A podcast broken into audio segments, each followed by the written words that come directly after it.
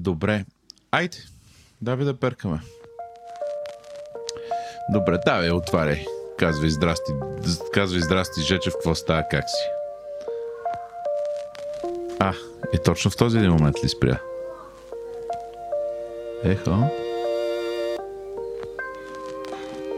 Точно в този... Ало, ехо. Ехо. I noticed you the other day. But I'm so awkward, I just walk the other way. Чуваш ли ме? Independent like your dad, but got your mother's face. We could be the couple other couples love to hate. Ехо, чуваш ли ме? Love Grey's Anatomy, God, Grey's still anatomy. God placed you in front of me, so don't you turn your back on me. You the only star in my galaxy. You're the only art in my gallery. А ти чуваш ли ме? Я направи така, ако ме чуваш. Или дай просто знак, индикация не. А, оп, оп, тръгна. Микрофон нещо се забрави. Как? така, защото в момента, в който казахме добър ден, на- нали, ние сме и, и спря.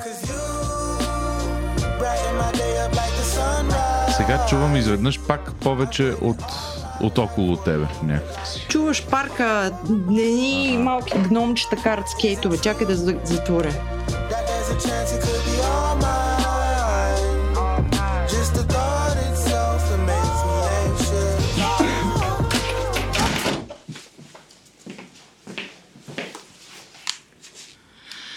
Да. Хей, Йордан, здравей! Та-да! Много по-късно, отколкото трябваше, да, за което се извиняваме. Имахме технически и всякакви други проблеми. Йордан беше виновен. Така е. Йордан е виновен по принцип винаги. За всичко, което не е станало, Йордан е виновен. За всичко хубаво, Е, Джак е виновен. Нещо, ако не е станало на време, никога аз не съм виновна. Да. Джак, този сериен вдигач на сайтове и файлове, не е виновна за нито едно закъснение на света. Точно така. Какво правиш? Какво правиш сега, докато... Какво беше? Ние почти половин месец нищо не сме свършили или го правим на парче? Не бе, свършили сме много, записали сме бащата на Еленко Тъй. за един епизод по-нататък, който ще бъде супер а, на, Да. на тема историята на българската кухня, който може според мен да бъде издаден в 12-томно издание, защото сме говорили часове наред с него. Ще видим колко ще... Значи сме готови до края на годината с броевете. Да, от тук нататък само бащата на Еленко. Аз а, а, участвам в а, а, засаждане. Сега имаме вече а, засаден, но не задължително поникнал а, розмарин, а, бусилек, чайвс, а, не знам още какво имаме, магданози, копари, всякакви неща. Хиляда неща. Не знам какво ще тръгне. Всичко ще ти тръгне, ако е на топло и слънчесто. Успоредно с това имам отделено а, мента, защото ми казаха, че в момента, в който засадя мента, тя превзема всичко останало. Ама ти имаш градина, нали? Ами ние имаме а, м, много силно казано е градина. Ние имаме място, в което има пръст. А, а, и на, напоследък върху пръста фърляме вода, а успоредно с това сме хвърлили и семена и расъца. Дали ще стане нещо, но имаме една череша, която вече е изпонацъфнала и дори почва да се вижда леко алено. И на мен това ми е първи сезон в тая къща, че и да имаме череша и, и а, тръпна в ожидание. Както имаме и бъс и ще направя сироп от бъс. Я ми кажи, какво става с твоя, с твоя квас? О, моята квас е в разцвета си. Моята квас дава страхотни плодове. Поръчвам си, е, ей сега в този момент, хляб с лук. Аз ще направя хляб с лук, или както ти го наричаш, хляб с лук.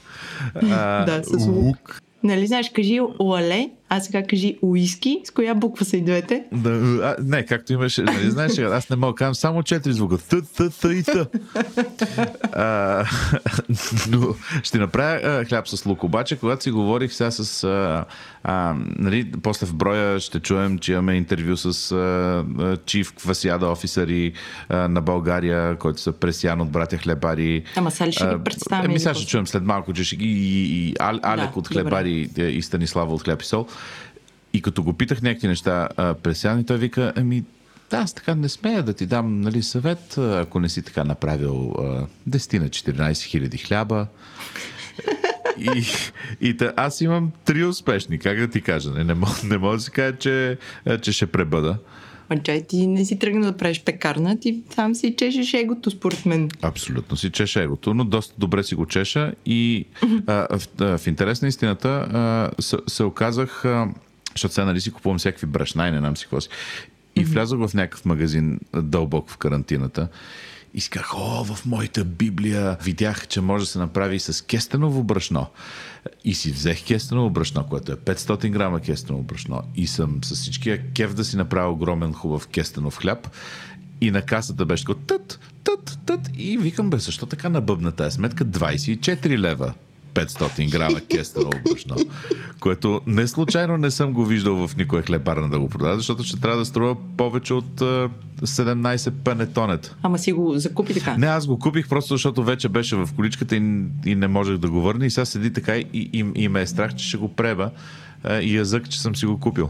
Не те е пробол достатъчно, за да го върнеш, ясно. Абе, попрободеме, ама сега, деца вика, поне не плащаме за бензин, нали, сега докато има пандемия, така че един хляб от кестени ще направя. Ти, ти ще, ще чиниш джач, джачец. Аз, нали, обявих на всеотслушание, че напуснах кухнята, защото ми писна да правя някакви неща в кухнята и да готвя. И а, реших, че сега е момента да пробвам всички тези сайтове и предприятия, които предлагат а, кутии. Нали, има едни такива, които казват, вземи си котия с продукти за еди Така нареченото надробено. готви. Надробено, да. И първото нещо, което пробвах, а, беше от сайта Cookit.bg. М, Каква им е концепцията на тях? Отиваш и има картинки на едни супер приятни манджи, пише какво съдържат и ти си избира... Обикновено А са колко, две колко са пор- фенси шменси? Такива лемон грас, обвито в штраус, а, а, който някога е гледал картини на Миро или... Не, гледай са. Идеята на тия сайтове според мен е за хора, които или мразят, или не обичат да готвят. И идеята според мен е да ги а, предразположат така, да, да направят нещо, което хем да е лесно за правене, хем да изглежда... Да, ма не са супа топчета, когато да сложиш микроволновата. Не бе, да. не е супер топче. Значи аз това, което си поръчах, беше а, сметаново тосканско пиле с панак. Викам, за на пилето няма какво да му сбъркаш и очаквах нали, да стане ня- някакъв бъркоч, обаче а, първо, котията е направена много така приятно изглежда. Всичките продукти вътре са дозирани. Е, Нали, няма щипка от това, щипка от това. Пише си там 20 грама, хората са ти сложили 20 Абе, грама. като за идиот. Въпреки, че те точно на тебе можеха да ти кажат, трябва да сложиш 20 грани, ти ще си ги измериш. Аз за това Аз казах, нали, познавам, да. В чата е, казах, поръчах си от Еди къде си и сега ще правя тосканско пиле, само трябва да свикна с мисълта, че да се направя, че не мога да готвя. А мене ме очудва, че ти не си замерила на отделно малка везничка. Дали наистина са 20 грама, деца ти ги прати? Не, аз влязох в роля, фото, и включително в котията си имаше и рецепта, принтната цветничка и пише стъпка по стъпка. Ама значи, наистина трябва да си как да кажа? И, идиото устойчив е тази рецепта, се опитваш да аз щях да кажа, наистина трябва да си никога не готвил. А те, нали, това е таргет. Само, че сега удари Ами, коронавирус и на, и на тях им Според мен това им е таргета. И, но накрая, нали, аз спазих всичко стъпка по стъпка и стана невероятно вкусно това нещо. А, сметаната, между другото, беше много, много хубава. М, продуктите бяха хубави. А, зеленинките, които трябваше да сложа в рецептата, не бяха умрели по пътя. Бяха си свежички. А, и препоръчвам да си избереш някоя рецепта и да, и да Струва пробваш. ли милиони това? Не, а, значи В, това иск, пиле... Искам да го мериш в кестенови брашна. Колко кестеново брашно струва едно пиле с а, спанак? Тази цялата котия а, за две порции е 22 кинта. Значи 11 кинта на калпачец. Да, и освен, че пише, че се готви за колко 30 на минути или беше нещо такова, защото ако беше един час, аз нямаше да си го купа. Но вътре има а, готварска сметана, пармезан, зехтин. Бях сложили в една такава колбичка, като, като в аптека. Беше супер сладко. Ами аз вкусно. Добре. Значи това са Cookit BG. Това са куки, да. Другото, което пробвах, бяха do-it-yourself бургерите от Скапто, Скапто бара. И, и там много доволна останах. Дойде една котия пълна с неща. Ма с капто, с капто са пичове по принцип. Ами, аз за първи път, ти знаеш, аз бургери не ям, обаче е, викам, ай сега с детето, геймификейшн, той ще готви, аз ще сглобявам, нали, да стане презентацията. А, и Ти вдигна бургер. Аз дигнах бургер за... Не, чай сега, и детето уча... участваше. За него направихме истински бургер, както беше by the book, а за мен направихме а, без питката. Само С тестенца. А, да, е, е, бургерите и, и други. Е, бе, без лебеца. И, и беше страшно вкусно. На детето много му харесаха самите бургери, месцето. А, и чедър и сосчетата бяха много приятни. Препоръчвам ги и тях. Бяха много мили. Дойде много бързо ця, цялото нещо. След това малко, е, разбира се, се изпукахме в Инстаграм. Разбира се, те е, ни се зарадваха. И, И лев не сме, и лев не сме взели от скапто, лев не сме взели от скапто. Каквото препоръчваме, Верно, го не сме препоръчваме, взели лев, а само им дадохме. Да. Както, а, как, както безплатно препоръчваме с капто, така безплатно не препоръчваме, оказа се и двамата с Джак Дъбов, защото не ни е вкусно от неговото. Къде отиде емпатията, всяко, братле? всяко добро настроение може да бъде развалено с малко непоискан хейт. Аз тъмън щях да кажа още едно нещо, което препоръчвам и ти как се шмугна. Давай, кое? А, искам да под, по, подпръчам, щях да кажа, препоръчам подправките на So Good. Ти, ти някъде беше говорил за тия подправки, а? А, в а, майката говори интернет, ги бях споменал. Ама тя, е- А, тя това беше да. преди десетилетия. Това е едно момиче Деси, която сама ги меси. Да, тя си ги е, Да. миксва и, ги. и, и, се, и, и се и супер. И има едно с лавандула и някакви такива неща, дето е много хубаво. Значи тия подправки, освен че Те са опаковката им миксове, е... не са, не са Да. Да. Да, микс подправки. И мацката си ги забърква и, и казва, това бурканче е за пиле, това бурканче е за агънце, това бурканче е за еди какво си. И аз си купих, естествено, за яйца, за агънце, защото тогава беше а, Беше това с яйцата. Да. онова с козунаците. М, Също. да. Така. И още една, която беше, забравих каква беше. Обаче, е, подправката за яйца е феноменална. Много е вкусна. Агънцето ми В топ стана... две подправки на яйца, но съмърдала е топ едно подправка на яйца. Аз това не го Това е обожавам. най-доброто нещо на планетата. Аз искам да се къпя в съмърдала. Искам душ, в който пада Много поздрави на нашия приятел Иван Белтлом. Ох, да, да пребъде и той. А, да, да, хора, горещо препоръчваме подправките на шеф Деси, нали? Деси се казваше. А, Деси Славчева, ако не се лъжа.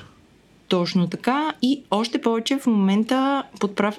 тези подправки имат а, намаление. Така че отивайте на sogood.bg и пазарувайте. А, само исках да кажа, а, че поради една или друга причина с млякото от Филип Харманджиев направих сутляш, което е толкова низвергнато в България а, нещо, така реченото мляко с ориз. Не знам дали защото много хора имат травма от детската градина. Да, повечето това име, да. Да. Обаче това е толкова вкусно нещо и толкова лесно се прави и е толкова инстаграм красиво, а, че ако сте в а, чата на Дискорд, мога да ви изпратя а, стъпка по стъпка и рецепта и да ме благославяте от тук до края на дните си. Да, ако не сте в чата на Дискорд, е сега момента да се присъедините. Плавен преход към това да ни дадете пари. Обаче ние даваме в замяна, не е само да взимаме. Абе на drop-chili.com ли сме? Какво сме? Да, БГ? На droptirachili.com може да отидете и да видите как да ни станете така наречения Патреон и да ни а, а, подпомагате в тези а, тежки дни. А, ние да продължаваме да не взимаме заплата, но вие да покажете колко много държите на нас. Освен това е сега като се постопли, започваме да си правим избирки и да се виждаме, да се запознаваме, да, да има един обмен на информация. Ще е супер. Виж сега, може да сме станали безсмъртни два месеца вкъщи, кога си стоял. Никога, никога, никога.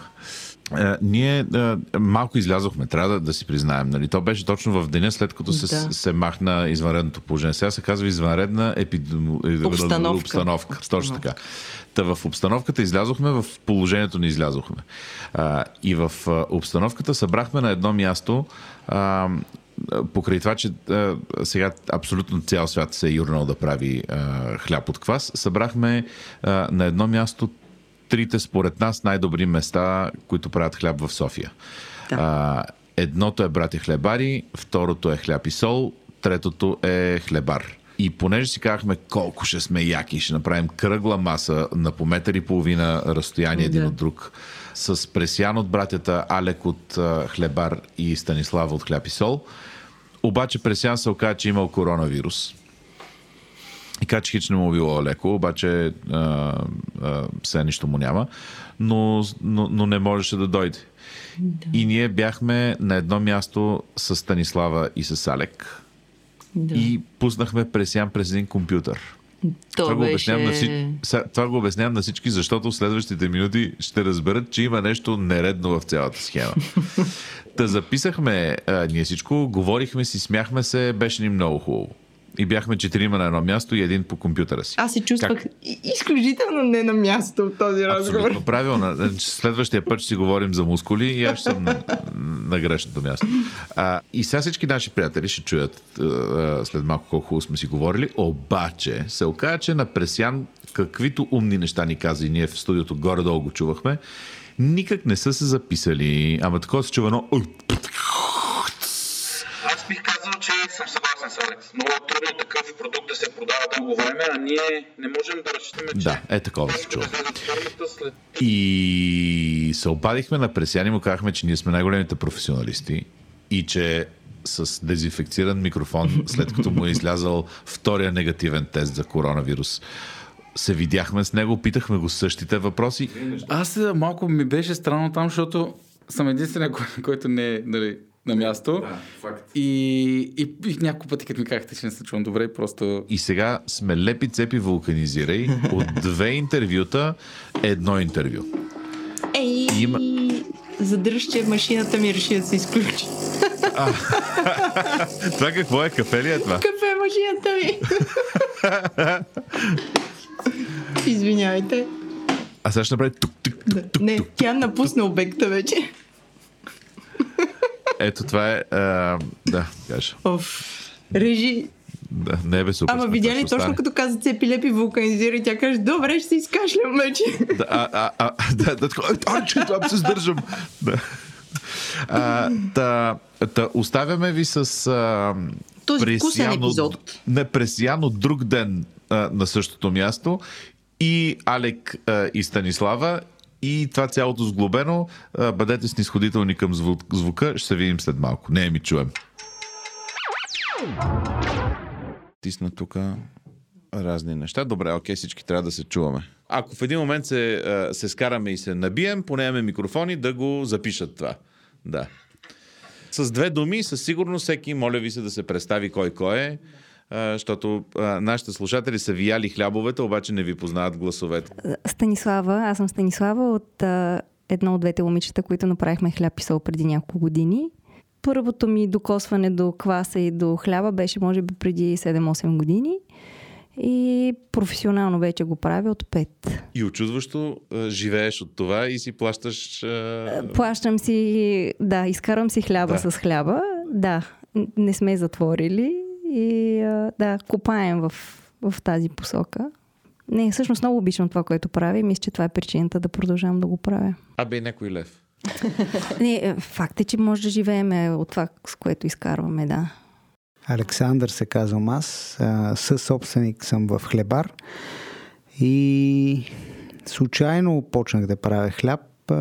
Имахме бистро, нямахме хляб за бистрото хубав, а беше много отдавна. И просто нямаше какво да се прави, освен да се научи човек да прави хляб. И с много опити, грешки, четене на литература, пътуване в чужбина, гледане и пак пробване. В едно малко помещение на Шишман си бях обособил с една малка единична фурна, където си печах по, първо по 5, по 10, после по 15-20 хляба. И така започнах да пека хляб. А така пренебрежимо, като ги кажеш 5, 10, 15, сега колко печеш? И 300 и повече понякога. Казвам се Пресян Петров. А, собственик съм, основател, главен хлебар и някакви други неща по средата на брати хлебари. Занимавам се с хляб от над 10 години. А вие как си делите? По-братски ли си делите? По-големия повече или как? Ами, С моя брат, по-братски сме сделили, аз никога не съм ял колкото него. питаме се да делим а, този, който може да свърши повече работа, той получава повече от всичко. А вие, вие всичките, правили ли сте си хляб в къщи преди това такова да... Некси, има ли любов към хляба от преди да почнете да, да се занимавате с това? Ами, то, то това постави началото всъщност при мене. Желанието да се докосна до това нещо и като го направих веднъж всъщност, след това не можах да спра. Ма ти си печеше вкъщи в фурна? Не, веднъж съм правила питка Да. преди години за някакво бебе, но не, но в един момент, когато се роди дъщеря ми, много интензивно прекарах време в кухнята, защото като имаш малко дете, знаете какво е. И си казвам, бе, много искам да се науча на този хляб с квас, нали? Тогава беше само слънце и луна и така нататък. Към, и, и то, понеже е голяма магия, повечето от вас, които са правили опити, знаят, нали, че не може да го разбереш от първия път. А мен това много ме закача. И казвам, не трябва да разбера какво се случва отзад. И така, така започна всъщност с първи опит, безброй кисели хлябове.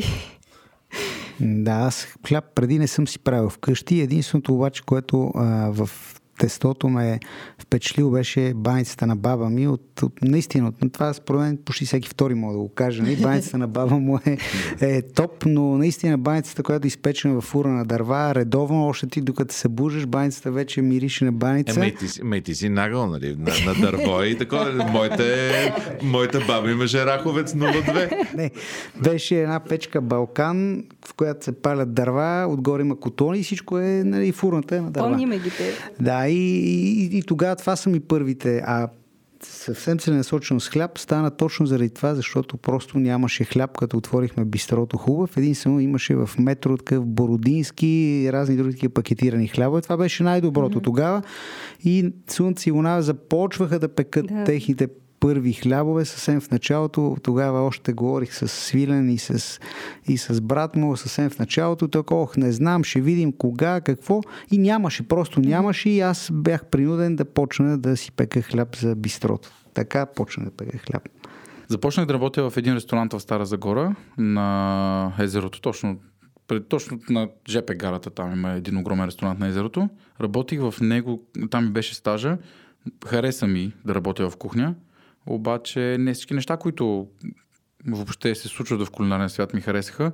Преместих се в Велико Търново, защото това беше лятото и аз се върнах да уча в а, университета в Велико Търново и ходих в два ресторанта на стаж. Не ми хареса въобще какво видях в кухните и в складовете. А, а, а, а няма... тогава хлебар. А има ли я тая романтика, защото аз, аз така си те представям, а, а, как а, а, отиваш и ам, някакво наивно момче, което а, забърква а, маргаринените брашняни а, мазньочи а, тип тутманици а, и, и после пораства и си казва, аз сега ще направя квасена революция. Не мисля, че си мислих за революция тогава, но със сигурност бях абсолютно наивно момче, което се помоли на едни хора, плюс една приятелка, която се помоли на същите хора, да ме вземат и просто да ми дадат шанс. Като дори не ми плащаха пари.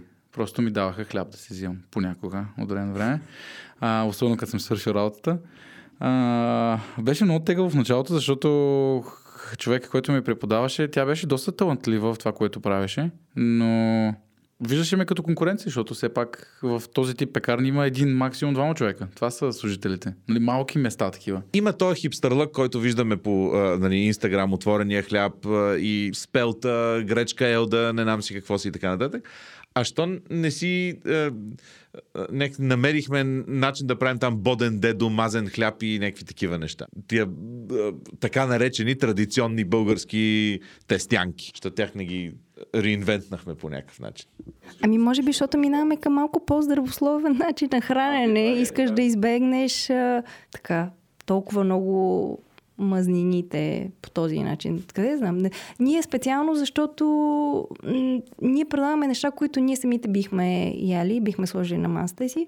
Имахме някакво време, в което правихме брioш, който той също е с много мазнина Да. и е специфична. Нали, И яйца. а, да, а, и яйца. Имаме питки за бургер, които също са с съдържание на мляко, масло и яйце. По-скоро, може би, някаква форма на, на поднасяне на, на това нещо, но аз, освен от, от миналото, освен кифлите с лукум, да ти кажа и баницата, нали, това бих си сложила на маста. Да. И това е причината, това е нещо, което да има при нас. Това със сигурност и при нас въжи. Mm. А, и другото, което е с тези мазните работи, е, че те трябва да се продадат много бързо. А, ако човек няма място технологично във времето, къде да разположи, защото може да се направят и вкусни такива мазни работи, според мен. Абс... Ние сме... Да, и аз така си... Плюс това баницата е продукт, който наистина може да държи по-дълго време на тезгяха и не си променя. И после, ако се стопли за кратко, става същата, ако е направена като хората, става същата, каквато е била, като е излязла от фурната. Това е, е категорично е факт. Докато с тези другите, като изтине тестото, примерно един тутманик, вече колкото го да. подгрееш, не става.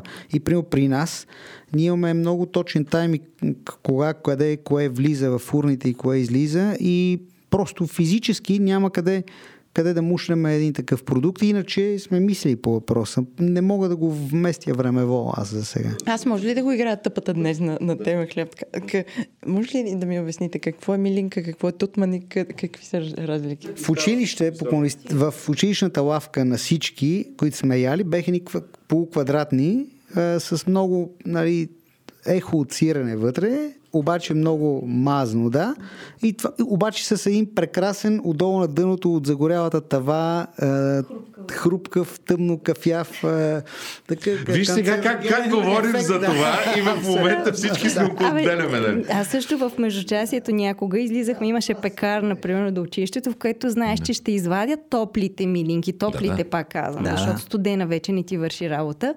И отиваш и, и си взимаш. И те при нас бяха кръгли, да речем, и точно тази коричка, която се образува по стените, е нещо, което. Не, бе, то, то, то, то, то нищо не побеждава топло тесто. Аз нали, ви казах, че съм а, собствен а, квас ентусиаст и не ми се получават вкусни хлябовете, но той като тук що е изпечен и все още е топло и има много вкусно масло, Чудесно е. Ядеш си го, какво да го правиш? А, добре, кажете сега за брашното. Вие кой откъде си взима? Или, или първо, това тайна ли е? Защото може би е някаква тайна откъде си имате брашното. Е Има някаква теория, доколкото, докато се подготвях за този брой, че в България нали, се произвежда много пшеница, обаче добрата пшеница и доброто брашно отива за износ и за тук за масовия пазар остава не знам, да не използвам някаква... Вярно е това, в голяма степен да. е така. така е. Но, но има някакви, които остават. А, от, от, откъде да си взимаме ние брашно? Трябва да е добра пшеницата, която е поне, ние как си избираме доставчиците на брашно, правиме тестове. Много държиме в брашното да няма никакви ензимни комплекси, добавки, витамин С, избелващи вещества, защото ня, така, с, през химични съставки ги избелват и така нататък, за да докарат цвят. А, и оттам нататък правиме тестове, да видим дали вкуса ни харесва и дали хляба се държи, дали брашното се държи по начина по който ние искаме да се случи това нещо и дали има ефекта в, от, от гледна точка на отворена структура, обем и така нататък. И, и така работим с българско брашно. Нашето единия доставчик е Балван. Мисля, че повечето от колегите работят с него. Да, ние работим с Балван. А, работиме с един човек, който си има нива специално за лимеца и мисля, че за нас и за още няколко малки пекарни, защото не е голям производител работи. И така, ако има някой друг такъв малък земеделец, който има зърно, което го е гледал добре, ние сме склонни да опитаме. А вие си купувате зърното от някой, па после го носите не, да не, ви го не, мерите? Не, не, не. Смляно го пристига, те си имат мелнички, някои си имат, някои го карат при мелници да им Защото нали е голяма драма дали е на каменно смляно или на... Пак зависи от валцовата мелница как работи и от мелничаря. Всъщност зависи много.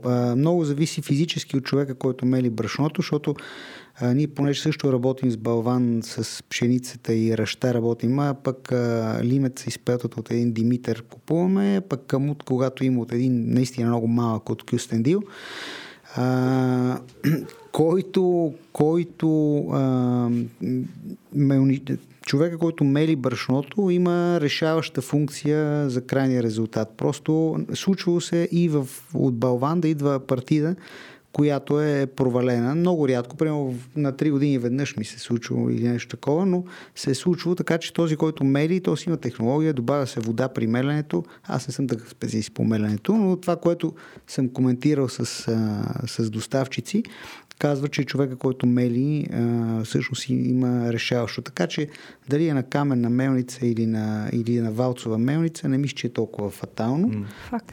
В големите мелници, всъщност, при махането на зародиш, зародиша съдържа мазините, с които всъщност са в, в зърното. И махайки ги, всъщност ти даваш по-дълъг срок на живот на това брашно, защото трябва да го използваш противен случай С веднага, за да не всичко, което се, се продава развали. на рафта, Е, с по махнат зародиш, е да. махнат зародиш. Да. Можеш да си купиш отделно стабилизиран зародиш, примерно има някакви мелници, които го предлагат, но той е стабилизиран с консервант, за да не даде възможност да се развали този зародиш. Да.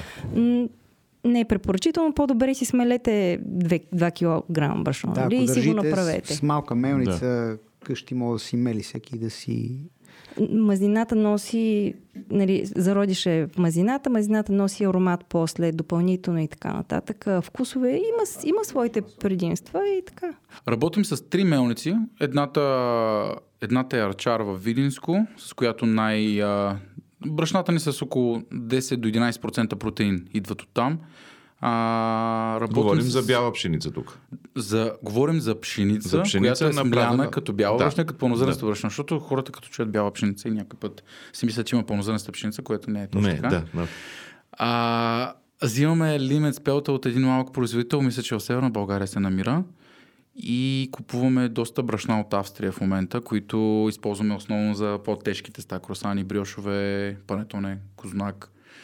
Това най-вероятно ще се промени от лятото, защото работя върху споразумение с една, една от най-старите френски мелници, която все още е семейна. Бях на място миналата Да си година доставяте тяхно. да им станем партньор, който да представлява брашната им в България, тъй като не са идвали до сега в България брашната им, и тяхното брашно да бъде скелета на нашия хляб. Защото ние имаме, нали, от мен е тръгнало, но вече хлебарите ми са изградили всичките този подход.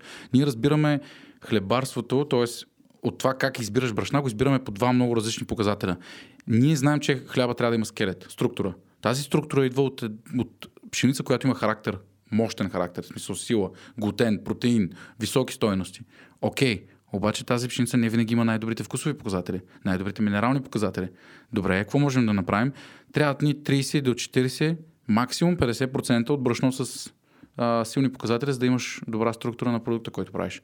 Обаче в същото време, ако в такова брашно, което е много силно, вкараш прясно смляни брашна, които са изключително богати на вкусови аромати, ти правиш един хляб, който има невероятен външен вид, невероятна кора, невероятен вътрешен вид и в същото време е супер засищащ и ароматен. И това И искаме това е да някакъв правим. собствен бленд, искате да си Искаме сами да си правим всички блендове на място пред месачката. Което означава, че вие, какво, вие ще си ги смилате, така ли? Това означава да почнем да мелим само половината от всичко, ще с- което да. работим и тази половина, която ни идва от Франция, да купуваме български жита и да ги мелим ние. А, а, за кваса, а, вие откъде сте си стартирали квасята а, и, и как ги поддържате? Аз сам съм си захванал а, моя квас а, преди толкова 10 на години, вече може би повече. А, по стандартната процедура смесване на вода, а в моя случай пълнозърнесто и бяло брашно, 50 на 50, а, пълнозърнесто и бяло брашно, пшеница и, и вода. През известно време добавям понякога ръж, малко, но по стандартната процедура 14-18 дни и истината е, че от първи път ми се захвана. нали? Нямах тогава И не си си го спрял, да, имаш си да, го да, тогава. този, да. който в началото съм, съм си захванал, с него работим и до сега. Абсолютно по идентична схема съм направила. Аз си мислех, че ти си отишла от някъде от Швеция и си си донесла. Аз съм си носила и оттам. Ага. Но този клас, който работим е, който е гледан от нас. Иначе аз съм взимала съм клас, който е примерно на някакви десетки, стотици години, нали, те твърдят. Но, както каза един от учителите ни, тази информация с всяко захранване, всъщност тя се обновява и може би е някакъв мит за това, за че е много дългия- стар, че е да, много стар. е. Зависи колко често и как храниш кваса си, от това зависи неговата сила и активност. Това е истината. Е, Случи се веднъж в, така, в първите години, докато работехме, да си изпечеме хляба, без да си захраниме квас и изведнъж се оказахме без квас. А ние, примерно, след два дни, нали, трябва да имаме хляб. И се сетих, че бях дала на една приятелка месец преди това едно бурканче и, я питам, какво стана? Храниш ли го? И тя каза, ми така както ми го даде, го бутнах в хладилника. Казвам, дай ми го. И си го взех и за три дни той се дигна, защото Той Да, да. знае как да работи. Но да, бяхме и от тогава, преди да захраним квас, не печеме хляб. Да, имаше и такива ситуации. Първо, когато започнахме да правим хляб с квас, аз а, си направих мой от начало, за да видя как става. Аз работих по това време в хлебарница, която работеше с квас, но аз си направих допълнително мой, просто защото нали, не знаех как се прави, исках да видя, за да мога един ден да го обяснявам по-добре. А, и почнах да чета в интернет за супер много митове, нали? То си имал еди си, някаква френска пекарна имала 100 годишен клас, еди кой си имал еди си. И аз пътувах така или иначе много, в смисъл над 27 държави вече съм бил, в които навсякъде ходя в пекарни. На много места не с тяхно позволение, просто влизам и си купувам продукти, за да ги анализирам. На други места с разрешение на собственик или главния хлебар и от някои такива места си бях взел квас от Франция, от Швеция, от Дания, от Южна Корея и от а, един американски хлебар, който на мен ми промени много мирогледа. Неговия квас беше най-възрастният, който имахме. Тоест имахме нашия квас, който в момента би бил 7-8 годишен, Да. ако все още беше това, което е бил. А, имахме 20 и няколко годишен клас от Франция, имахме 30 и няколко годишен клас от Швеция, имахме 8 годишен клас от Корея, имахме 100 годишен клас от Америка. А каква е разликата като е 100 годишен клас? Никаква. Има ли някаква литература, дето може да препоръчате на, на някакви начинаещи хлебари? Нещо, което е да някаква библия за, за следване, да... или вие вече сте минали след това и сте Ами само аз ще кажа нещо, което на мен ми отвори... В смисъл, аз първо бях опитала само хляба на слънце и луна, нали, този тип такъв беше един плътен, такъв, много сбит и така нататък. степен, да. И първата книга, която си купих, беше на Тартин. Не мога да кажа как Тартин Бред. Повечето от вас, които се занимават с хляб, може би го знаят. Чат Робъртсън, който е, се води за гурото на отворената структура и високата хидратация. И всъщност аз, като, когато паднах на тази книга, като направих първия хляб по този начин, аз изпаднах някакъв екстаз и казах, това е, това е нещо, което искам да направя. Първи път ми се получи, след това имах един куп безброй опити, които не ми се получаваха, защото това е най-трудното нещо. Би го препоръчал, защото има систематизирана информацията, но има безброй други а, изключително добри учители, които в последствие съм си купила книги, мога да кажа, но за един човек, който не иска да се занимава професионално, аз бих препоръчала тази книга. Да, и аз мога да го подкрепя това нещо. Този Чет Робъртсън е точно за хоби, пекари. Особено той три книги аз имам негови. Първата му книга наистина много а, точно и много прецизно. Просто ако се следват нещата така, както ги е описал, Плюс това той дава много точно, а, което в друга книга аз до сега не съм срещнал, много точно ако промените малко температурата, какво ще се случи, ако промените температурата на водата, какво ще се случи, ако промените температурата на средата, какво ще се случи, така че човек може много лесно да започне да си прави експерименти, ако се води по тези указания в неговата книга и според мен е вероятността да се обърка нещо не е толкова голяма. Така че той е един, има един Бетине, французин, който също аз съм чел, имам две негови книги и на немски автори имам книги так, и всъщност нашия хляб в хлебар е нещо по средата между, между тези, които Тя е България, така. сме. Да, да, да. точно така. е. Някакъв хибрид, като м- той и аз съм такъв. Така че, Е, да. те, основната рецепта за Да. хляб е горе-долу, нали, това, което наистина е написано там. И каквото ти позволява, но ти в един момент си ограничен от качествата на брашното. В а, началото на кариерата си бях изключително впечатлен от господин Чат Робъртсън. Неговите книги са супер за начинаещи хлебари, но те не позволяват на един хлебар да мине нататък. Тоест, ако започнеш с тези книги и ги четеш и правиш това, което пише вътре, ти никога няма да станеш хлебар като него. Защото той не е чел тези книги, когато той е станал хлебар. Тоест, това, което той казва в едно интервю, което имах честа да слушам, той казва, аз направих книга, която една домакиня се стои вкъщи, слуша музика и започва да прави хляб и прави хляб, който на нея харесва накрая и е супер за нейните разбиране. Което достойно е.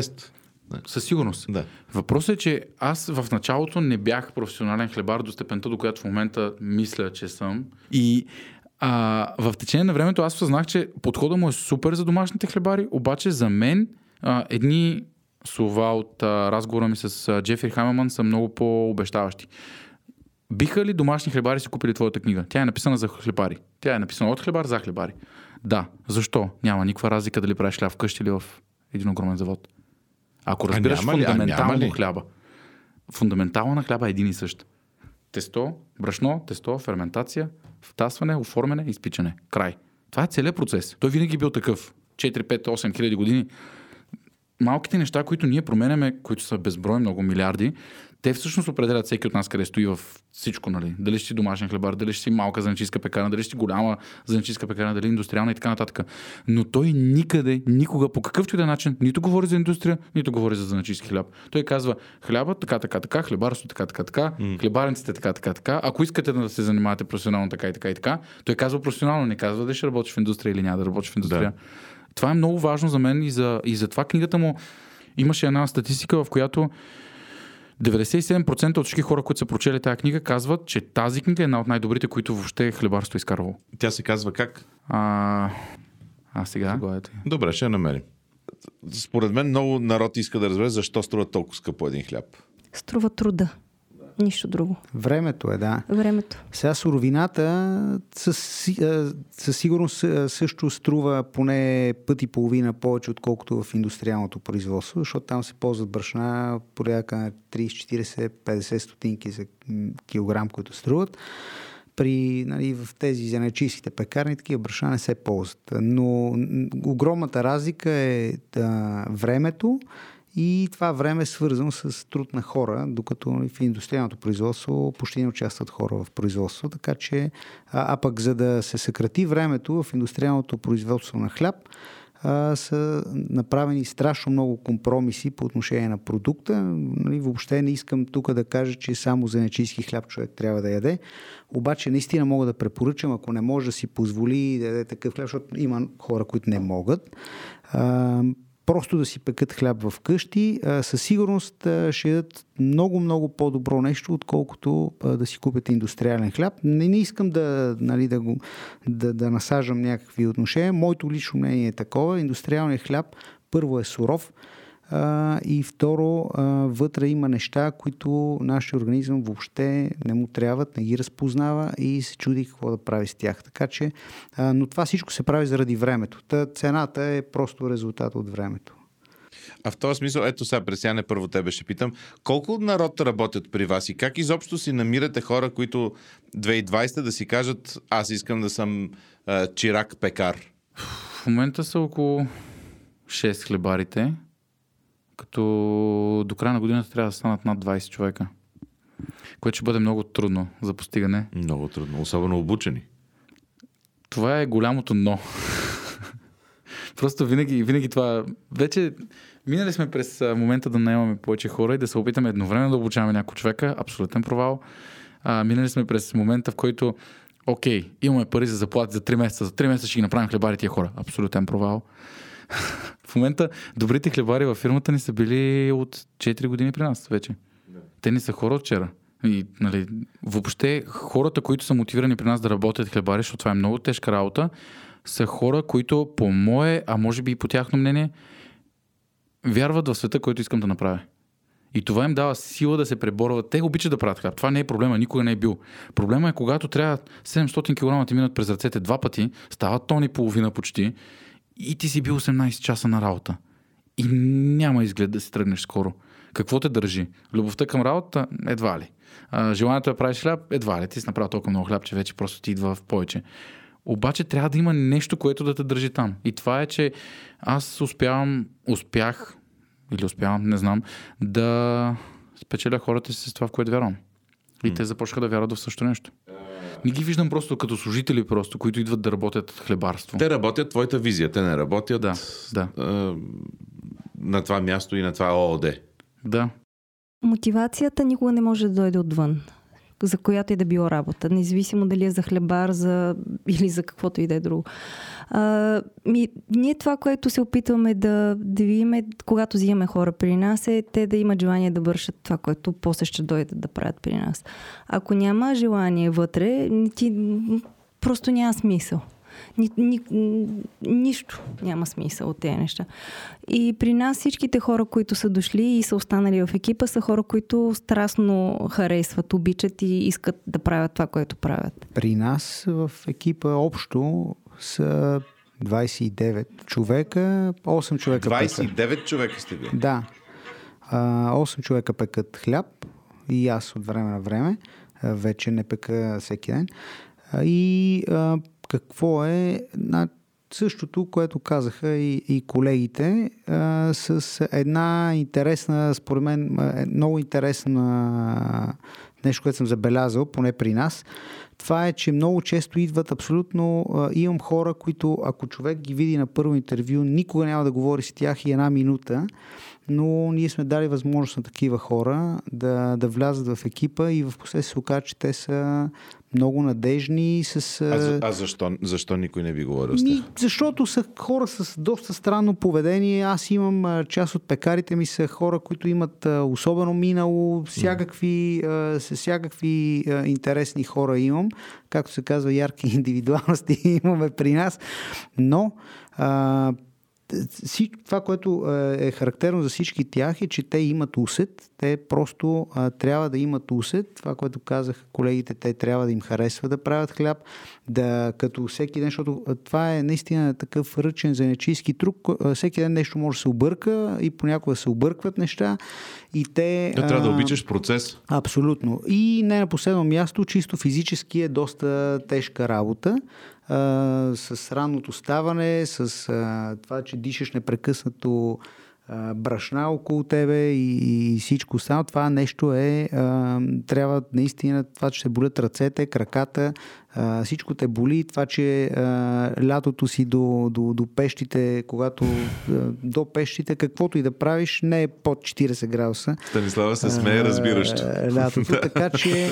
Имаме колеги, които не обичат да са там, определено в този момент. Да, да, нормално е, просто такава е работата. Има хора, има кандидати, особено сега последно време, които искат да се учат и да го правят, но наистина малък процент от тях са готови да го правят, да слушат, да изпълняват всичко стъпка по стъпка, когато не са прави да се съобразяват, да има корекции, защото това отнема време. Не може да станеш пекар за един месец и да, да работиш самостоятелно да печеш хляб. За съжаление за нас, защото...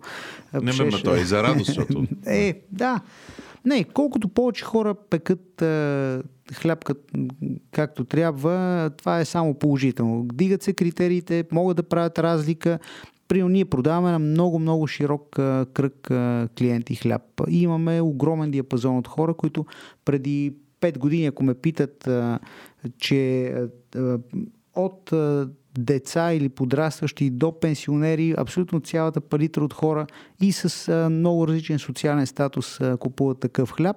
Това нещо не беше факт преди 5-6 години. Сега в момента има абсолютно осъзнаване и, и хората започват да имат и, и лични критерии, кое става, кое не става, като ядат от едно нещо, чувстват ли се зле или обратно, така че смятам, че от месец на месец става все по-добре. А някакси, кой е... Ето сега, минутка за реклама за всеки. А, кой е някакъв най- сигничър продукта ви, не знам дори на български как да го кажа, някакъв най-знаковия ви, нещото с което сте горди от, от хлябовете, които правите? Аз лично понеже специфично, имаме хляб от пшеница и камут, който в момента го нямаме, защото нямаме, нямаме брашно от камут. Това е голям проблем с достъпа до брашно от камут, но иначе резултата е много хубав. Камута има много специфичен карамелен а, такъв а, вкус. Сам, само от камут не става хляба с получив, но когато се смеси с малко а, пшеница, аз лично резултата много ми харесва на мен, така че на мен това ми е един от любимите хлябове, когато го имаме. Аз тук ще се разделя. Харесвам две от нещата, които правим много. Един е датския ръжен, който е типичен скандинавски хляб. Той е чист ръж с много семена. Като го срежеш, той е повече семена, отколкото тесто.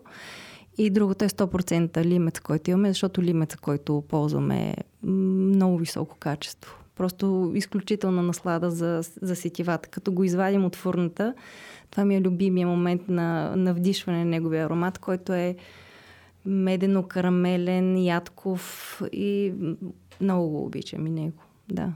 Ами аз лично съм фен на хлябовата ни с каша, защото ни позволяват с много малко усилия да направим огромно количество от видове, които всички са изключително интересни и вкусни.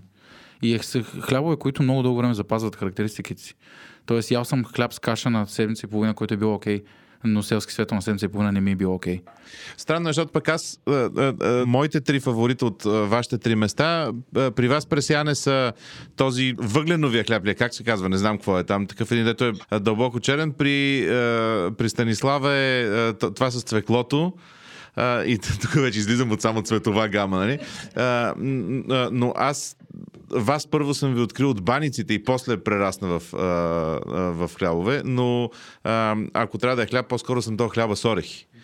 А, и, и нали, много ми беше странно да видя вие как си от вас, отвътре от кухнята, по друг начин си се виждат. Да. Трябва да призная, че сега съм на шоколадовия хляб, обаче, който ти ни накара да е топ. направим. Топ.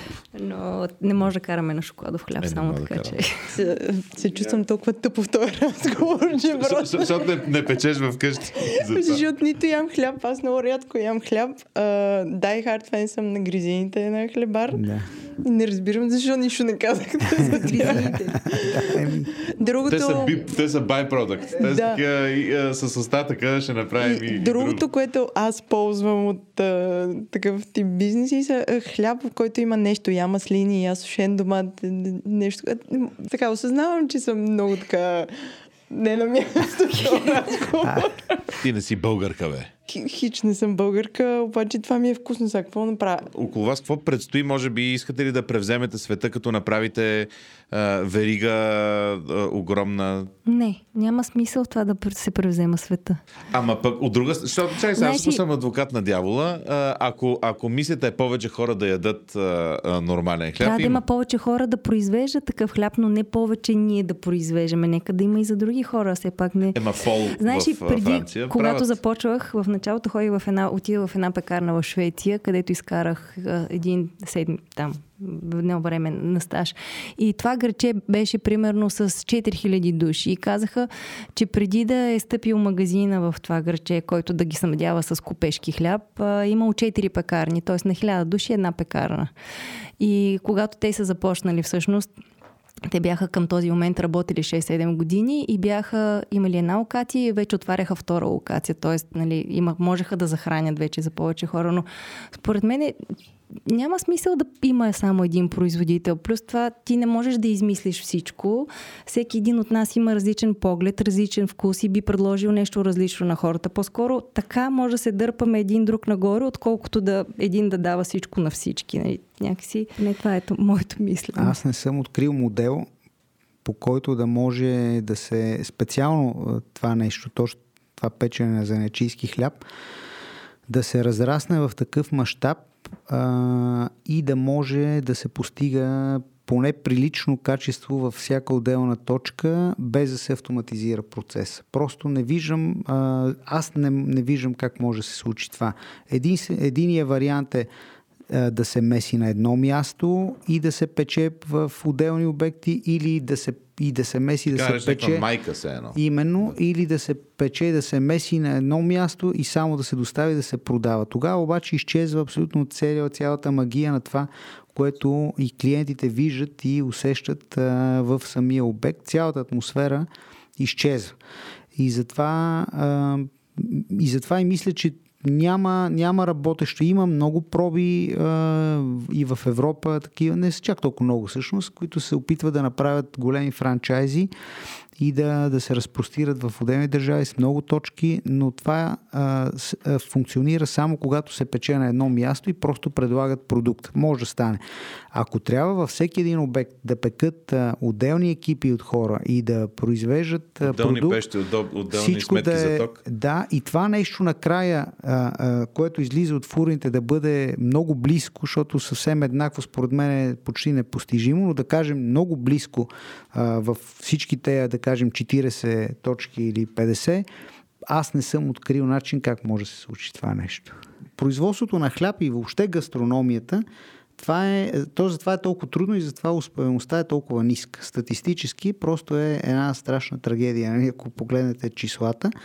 И а, причината за това е, че тя е, това е страшно енергоемък бизнес. В него просто ангажирани много хора и тяхното моментно настроение, състояние и всичко това влияе драматично на продукта. И това нещо се избягва само с автоматизация. Който обаче автоматизира, моментално влиза в съвсем друг сегмент. Това е най-големия проблем на, на, на кварталните пекарни в Германия, е, дори на биопекарните, които се самоубиват точно по този ритуален начин. Започват, понеже много по- практично и ефтино да се автоматизират, започват да работят с готови смески, нали, които може да са и био, няма никакъв проблем, но същия тип хляб, който излиза от тяхната фурна, излиза от един гигант като Мюлер Брод, който бълва стотици хиляди единици на ден. И твоя резултат е почти същия като, като на един мастодонт. И накрая обаче мастодонта го продава за 20-30 цента, защото може и да го направи просто разполага с технологията, а ти в стремежа си да оптимизираш и да се, и да се автоматизира производството, накрая стигаш до един резултат, който е много подобен на резултата на големия производител и съответно пазара просто те разрязва. Аз мятам, че е много по-практично и по-добре да имаш някой друг изгорял хляб или някой недопечен или каквото и да е, но да има е, хляба, който излиза от фурната, да има характер и една малка или две или три зенечийски пекарни да функционират и да имат устойчивост. Няма друг начин. Добре, а сега пред вас какво е, как, какъв е следващ, каква е следващата стъпка? Нещо, което споделям понякога и не винаги, защото не знам как хората реагират на него, е, че ние от много време мислим за върху, върху бъдещето на Балканите в хлебарството и че имаме нужда от академия. Защото на Балканите нямах академия, която се занимава с професионално хлебарство в сегашния му в 21 век смисъл. Две уточнения имам нужда да направя. На Балканите, а не в България и за неячийско, а не индустриално хлебарство, или? Бих казал за неячийско, защото индустрията така или иначе вече си подготвя кадри чрез училищата. Ходил съм на, в училища, които преподават хлебарство, знам за какво става дума. Аз бих искал да преподавам фундаменталните аспекти на хлебарство, за да може човек да може да работи където реши, но да разбере така нещата, че ако влезе в една хлебарница, в която имаш главен хлебар с още трима подчинени и пичовете се опитва да правят един от най-добрите хлябове на планетата, той да може да работи там. Mm-hmm. А това е трудно. И това си представяш, че вие го правите тук? Сами едва ли. По-скоро ще трябва да е нещо много по-голямо от нас. Искам да го направим в София, защото за мен София е единственият смислен център на Балканите. И не го казвам като българин, обикарал съм всички държави на Балканите, по няколко пъти някой от тях. А, аз вярвам Защото в... доста хора от Белград биха казали друго. Да, а... така е, но накарах четири майстори хлебари от Белград да дойдат в София на курсове с международни майстори и им казах, че когато искат такива курсове, ще се случва за София. И това не го приеха лошо, казаха е само на 4-5-6 часа е с кола. А, е, един единственият от въпросите на, на, на публиката, който остана неотговорен, който аз не се чувствам достатъчно а, микробиологично подготвен за него, а, но то е дали а, доколко квас е безопасен и изследвате ли патогенните микроорганизми често. Така, квасът е безопасен, той не може да съществува в този вид, че да втаса едно тесто, ако не... Ако той няма да има тази характеристика. Той няма да ти втаса хляба, веднага ще има отражение, има следи по ако, ако има някакъв проблем с него, то веднага се вижда. Миризма, в смисъл, той няма да носи тази специфи, специфика на миризма, вкус, цвят, поведение, ако не е в здравословна форма.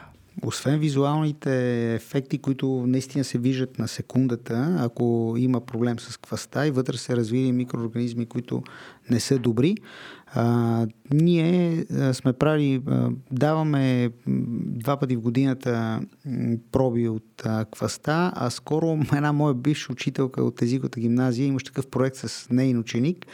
А, изследваха, изследваха квас, а, мая и накрая резултата след изпичане и беше много интересно и просто им служихме с мостри, за да могат да изследват и се оказа, че а, вече в изпечен вид а, няма какво да се случи. Просто след като мине термична обработка, този продукт той е абсолютно а, безопасен. А, сега тук ще развенчаем, може би, един мит, а, че кваста влияе самата квас нали, на перисталтиката и тези микроорганизми. Няма как да влияят, защото те просто загиват, докато а, хляба си изпече. Най-ценното на хляба с квас, освен общите характеристики, вкус, мирис и всичко останало, е, че тези бактерии просто работят и разграждат захарите от сложи на прости. Хляб е много по-лесно освоим от организма, така че това е голямото предимство на този хляб. Освен другото голямо предимство е, че когато се ползва технология и се пече хляб с квас, ако е правилно, можете спокойно, че хляба наистина е добре изпечен, защото това е другия голям проблем. Голямото производство на хляб, хляба се изпича на много висока температура, за да се надуе и след това принудително се охлажда за да може да запази формата си, но вътре по същество имаме сурово тесто. Да е просто тежък. Да, той затова много хора се оплакват, когато консумират такъв хляб, че им става тежко, после не могат да спят, ако ядат вечер и така нататък. Това е причината. Просто това е сурово тесто, няма как Което да се чувстваш тялото добре. много трудно после Да. го смила. Нормално е. По закон сме длъжни да измерваме пато- патогените. А, ние го правим поради две причини. Едно, защото сме длъжни. Две, защото наистина ни интересува какво се случва вътре. А, изследваме си кваса, изследваме хлябове, изследваме закуски, изследваме първо какво има в тях след печене. Давали сме няколко пъти теста за проби, за да видим в тестото какво има и как това се променя в аспекта след печене. Давали сме проби, за да видим какво се случва преди замразяване и след замразяване, за да видим дали има А вие организми. замразявате ли нещо? Да, хлябове за тестове. Но, но, иначе не. Този Как? хляб, който продаваме на каса, това си е направено, изпечено и се продава. Да. Имаме няколко обекта, които биха желали да, да имат замразен хляб, особено извън София, защото е далеч. С тях идеята ми беше, че ако аз се ангажирам да правя нещо такова, трябва да знам какво се случва вътре. Защото ако те изпекат хляба и някой нещо му стане, аз държа цялата отговорност върху това нещо. Първо, защото е моя продукт, нали, като фирма. Второ, защото е моето име. И затова ги правихме и тестовете, за да видим какво се случва.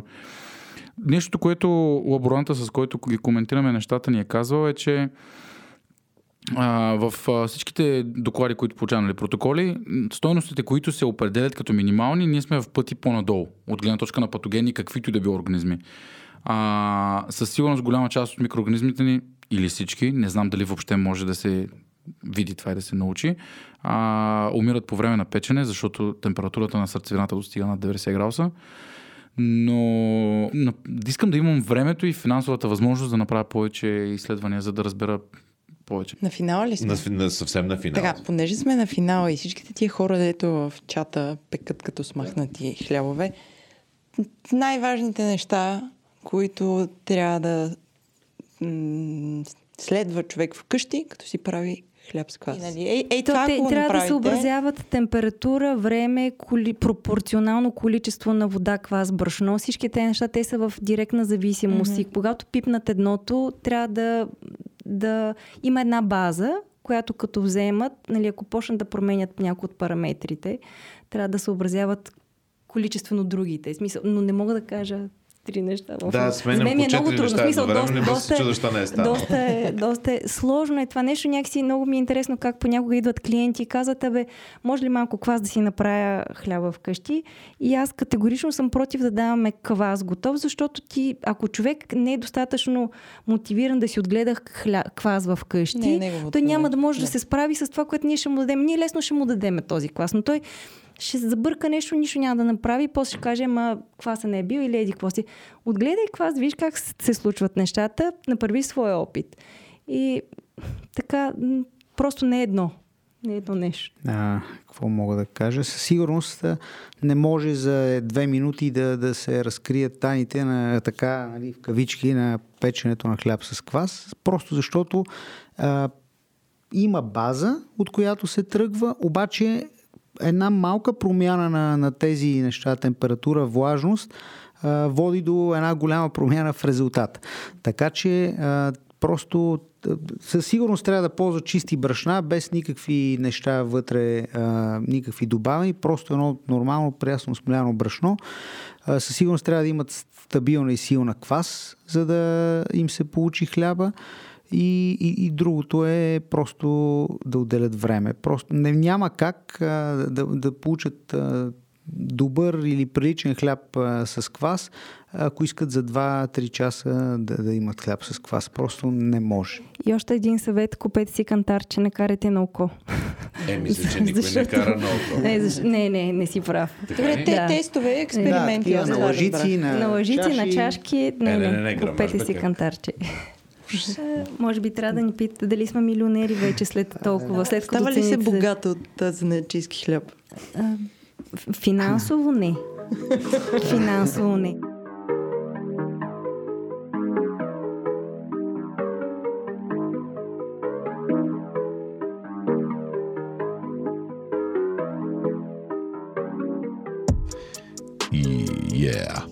И сега ние трябва да си кажем финалите, нали? Финалите, благодарим на всички, на държавата.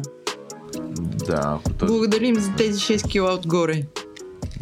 Благодарим да, на, на, на COVID за тези 16 кг отгоре. За тебе е 6, за мен 16. Не, аз не знам колко си от мен И аз страх. не знам. И аз не знам. Аз, слава богу, нямам, а, какво казва, кантар. Нямам такова да мери. Не искам да имам.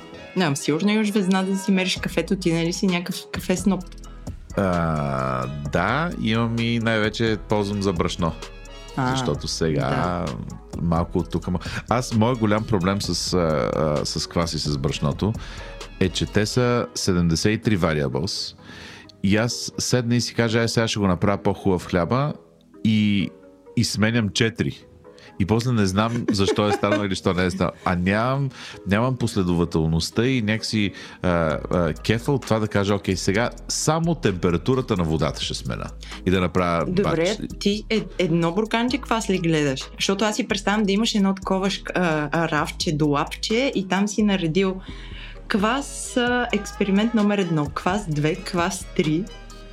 Ами, а, не, тя моята квас, аз я завъдих с салата и след като я завъдих, отидох до хляб и сол и ги помолих за от тяхната, а, а, която, която дойде силна и страхотна. Абе, а, а, майки ни прати аудиобележка за хляб. Здравейте, чилисти! В този епизод за хляб искам да ви препоръчам една хлебопекарна, която не е в София.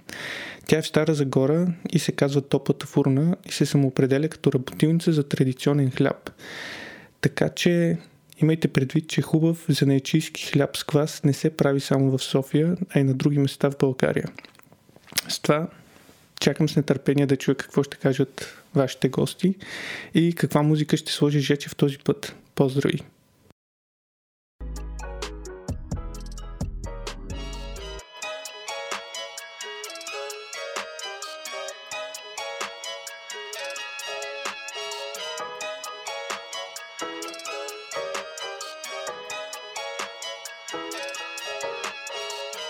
Знаеш ли, че, знаеш ли, че има а, хубав хляб и в Дания?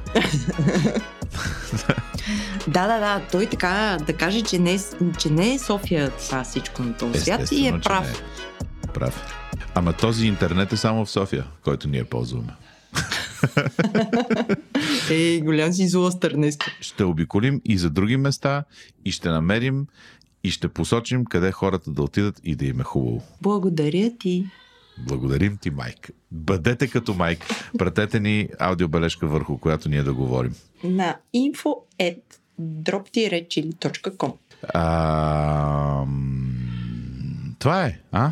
Да, супер сме.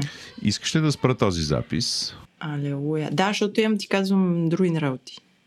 Добре, спирам го. Стоп рекординг.